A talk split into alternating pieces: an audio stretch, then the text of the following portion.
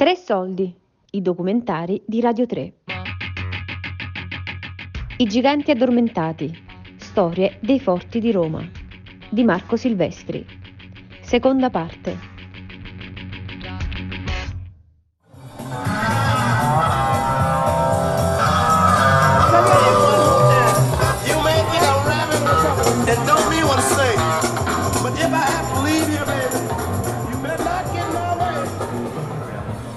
Qua siamo nel- in fondo al tunnel centrale, per cui entrando al forte si è arrivati proprio a sbattere il muso di fronte all'ultima porta, così andiamo proprio in fondo, in fondo, in fondo al forte, che sono bei metri, eh? centinaia di metri. Questa porta conduce all'Enoteca, che è il- uno dei quattro diciamo, laboratori di, di cultura gastronomica, di distribuzione, insieme al pub, alla taverna e alla sala da tè. Diciamo, io venivo qua per allenarmi, venivo qua per allenarmi per uno scopo molto semplice. Le palestre fuori costavano un botto, io ero- avevo appena finito di studiare, anzi al tempo ancora studiavo, non c'avevo una lira, e amavo l'arte che volevo praticare, che è un'arte in questo caso marziale, però insomma può essere qualunque. Lo- non è lo scopo quello di permettere a chi non può di frequentare una palestra, che questo livello di servizio c'è, è uno degli effetti che si produce, ma no- lo scopo non è creare servizi popolari. La cosa è facciamo le cose insieme, se tu vieni ad allenarti, stai entrando in questo spazio, tu stesso che sei qua a intervistarmi in questo momento stai occupando, perché in questo momento tu stai facendo un atto che è politico in realtà, no? E solo per il semplice fatto di stare qui dentro. E questa cosa vale per chiunque frequenta questo spazio. Io frequentando questo spazio ho anche capito che il mio bisogno di pagare meno un corso in realtà mi ha portato a contatto con tutto questo, questo universo, questo, questo mondo. Il Forte si è caratterizzato subito per un discorso autogestionario, quindi l'autogestione, e in modo chiaramente naturale ha prodotto il termine autoproduzione. Se possiamo gestire la nostra vita, possiamo gestire anche le nostre produzioni. Eh, Logisticamente è immenso, è grandissimo e gestirlo non è facile, tant'è vero che noi all'inizio eh, avevamo occupato tutto, ma ne gestivamo solamente una piccola parte, la- solo la prima parte, il primo tunnel. Il cancello che porta all'entrata proprio dentro del forte, al secondo tunnel, era chiuso. Non lo abbiamo perché non avevamo la capacità di gestire un posto del genere. Poi dovevamo fare tutta una serie di lavori ancora, la messa in sicurezza di alcune cose, c'erano molti tombini aperti, cioè quindi c'erano cioè, eh, diciamo che per certi versi poteva essere anche pericoloso. Quindi, eh, e mano a mano, con- crescendo la forza dell'occupazione, il forte ha occupato sempre di più cioè già è occupato ma è entrato sempre di più ad occupare no? e quindi a sanare posti e quindi chilometri e chilometri di impianto elettrico, di impianto idrico, di impianto telematico, ma questo è stato fatto negli anni con un dispendio enorme di fatica, di volontà e anche di soldi, di soldi perché comunque tutto ha un costo. In questi 34 anni di storia e di autogestione, il Forte Prenestino ne ha viste di tutti i colori ed è cambiato nel tempo. Dall'occupazione dell'86 agli anni della Pantera, a Genova. È ormai un patrimonio comune, un luogo di incontro, di cultura alternativa, per molti un punto di partenza. È una storia collettiva di persone che con il sudore e con la fatica hanno saputo valorizzare questa fortezza militare abbandonata per trasformarla in quello che è ancora oggi, una realtà unica in Italia e in Europa.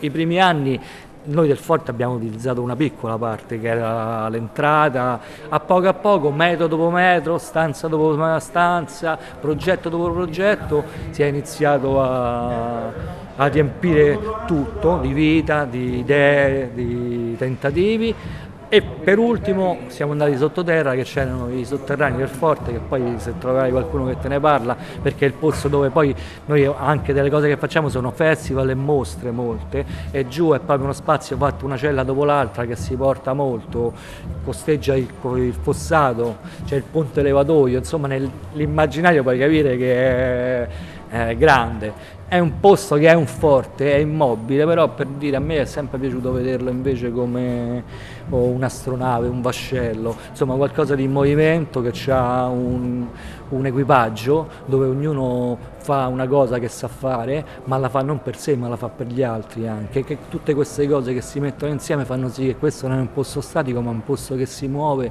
e va verso l'infinito il mondo nuovo, le possibilità, i sogni, i desideri, sì, andiamo là.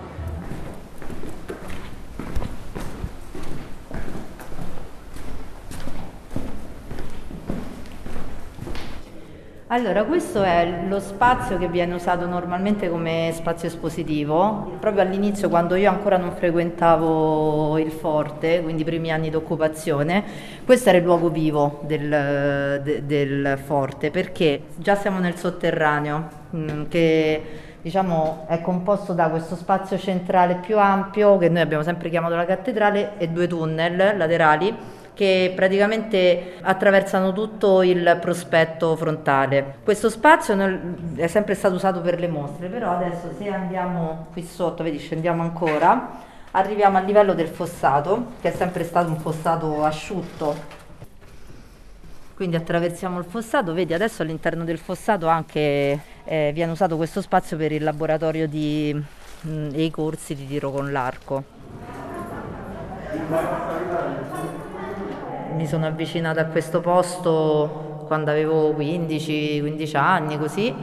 Negli anni 90, negli anni 2000, diciamo adesso ho una figlia di 5 anni, ho finito quando sono rimasta proprio incinta, stavo ancora facevo parte di, di, un laboratorio qui, poi quando lei è nata un po' mi sono distaccata per altri motivi e, e, e sono ritornata diciamo, con lei a frequentare il forte grazie alla palestra popolare e ai laboratori che noi genitori in autogestione abbiamo creato qui dentro. Questa è la polveriera per l'appunto che chiaramente è, vedi, è uno stanzone è il primo luogo in cui vennero fatti i concerti al forte, quindi all'inizio proprio dell'occupazione nei primi anni questo era, immaginatelo, un posto di concerti punk e, e adesso come vedi, eh, come si vede, ci stanno i bersagli del tiro con l'arco, quindi è un posto che continua a vivere. E poi qua come puoi vedere c'è questa galleria con queste rientranze che avevano una valenza militare, chiaramente qua vedi ci stanno le feritoie, però oggi, ad oggi è un perfetto spazio espositivo, infatti qui nel corso degli anni sono stati fatti festival eh, festival anche grandissimi, eh, adesso è strano pensarlo così vuoto perché invece di solito il Forte ogni anno porta migliaia di persone da tutto il mondo, per esempio con il festival di arte stampata e fumetto Crack che si fa qui sotto. Sopra il tunnel c'è uno spazio bellissimo dove ti consiglio di farti una passeggiata se, pu- se puoi, c'è il, proprio giardino segreto del forte, c'è un apiario, ci sono le galline e ci sono le piante officinali eh, e lì viene prodotto il miele del forte.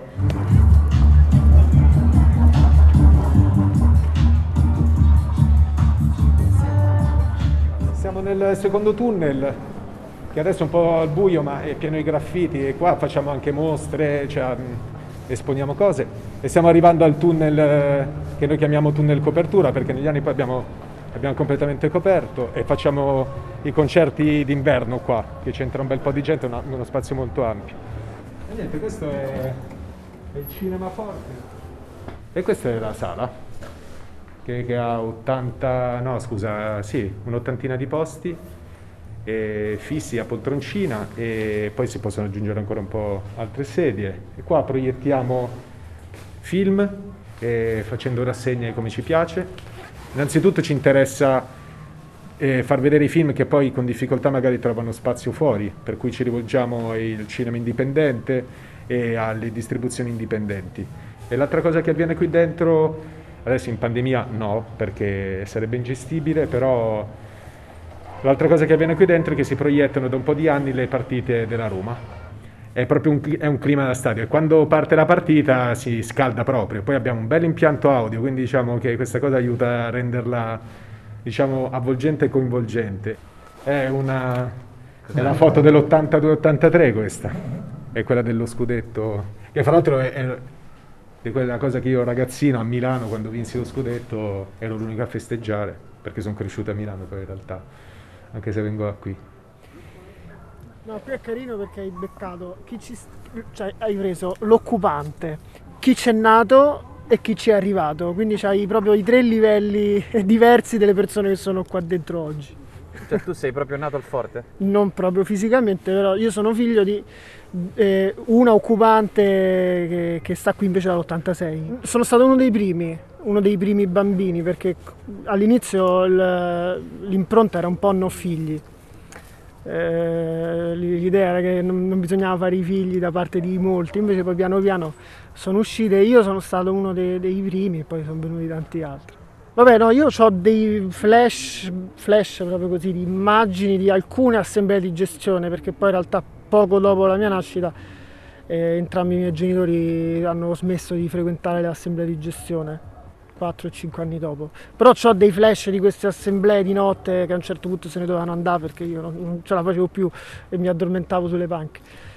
Quello che per tutti è non solo il luogo adesso, ma anche la cultura che produce il luogo per molti era la novità, quello dove doversi inserire, per me è stato quasi l'opposto, cioè in breve, quanto sono fighi i miei genitori e quanto è figo il mondo mi hanno, dove mi hanno fatto crescere. Poi invece il no, non lo voglio, devo fare cose mie, quindi all'inizio proprio politica lontana da me. E poi invece a un certo punto ho capito che non era solo la cultura cioè, in cui ero cresciuto, ma che era anche la mia.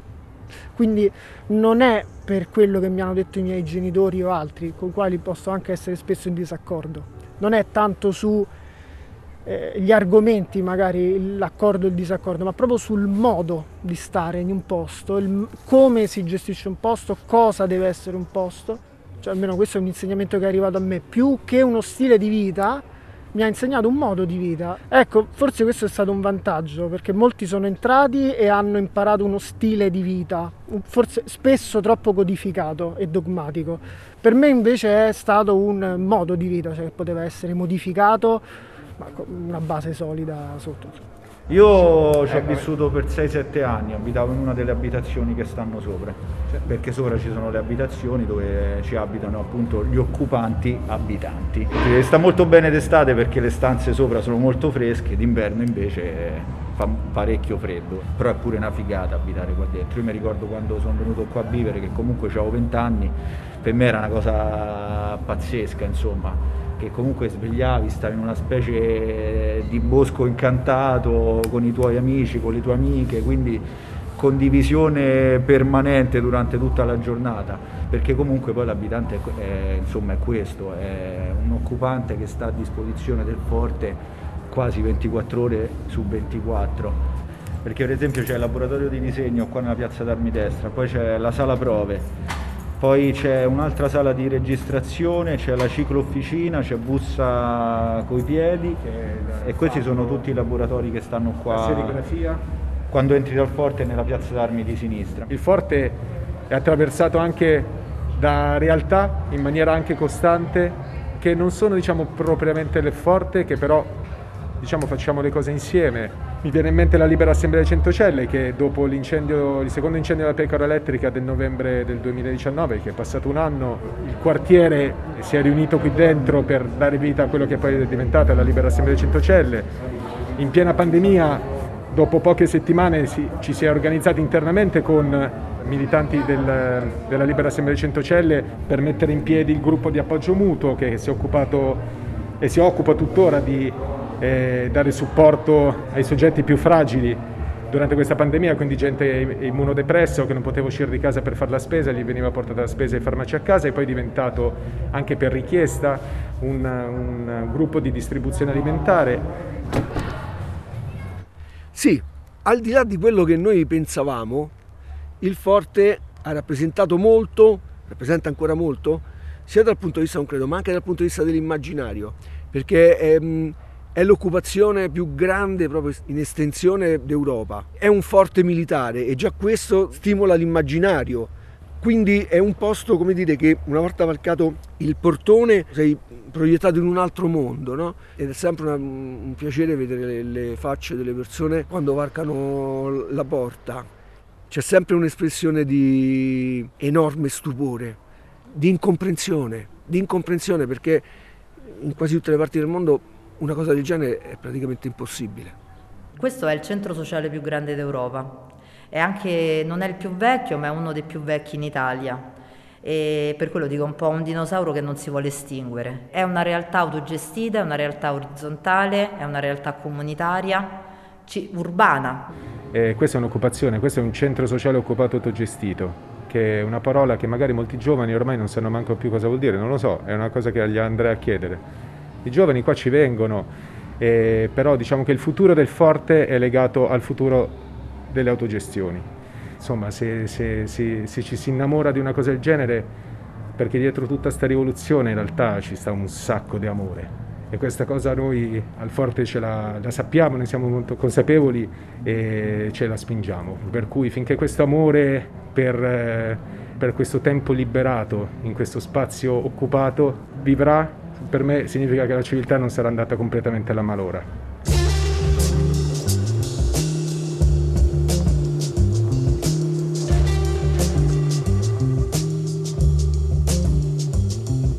I giganti addormentati Storie dei forti di Roma di Marco Silvestri.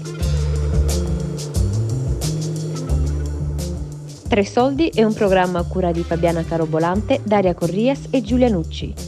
Tutte le puntate su Rai Play Radio.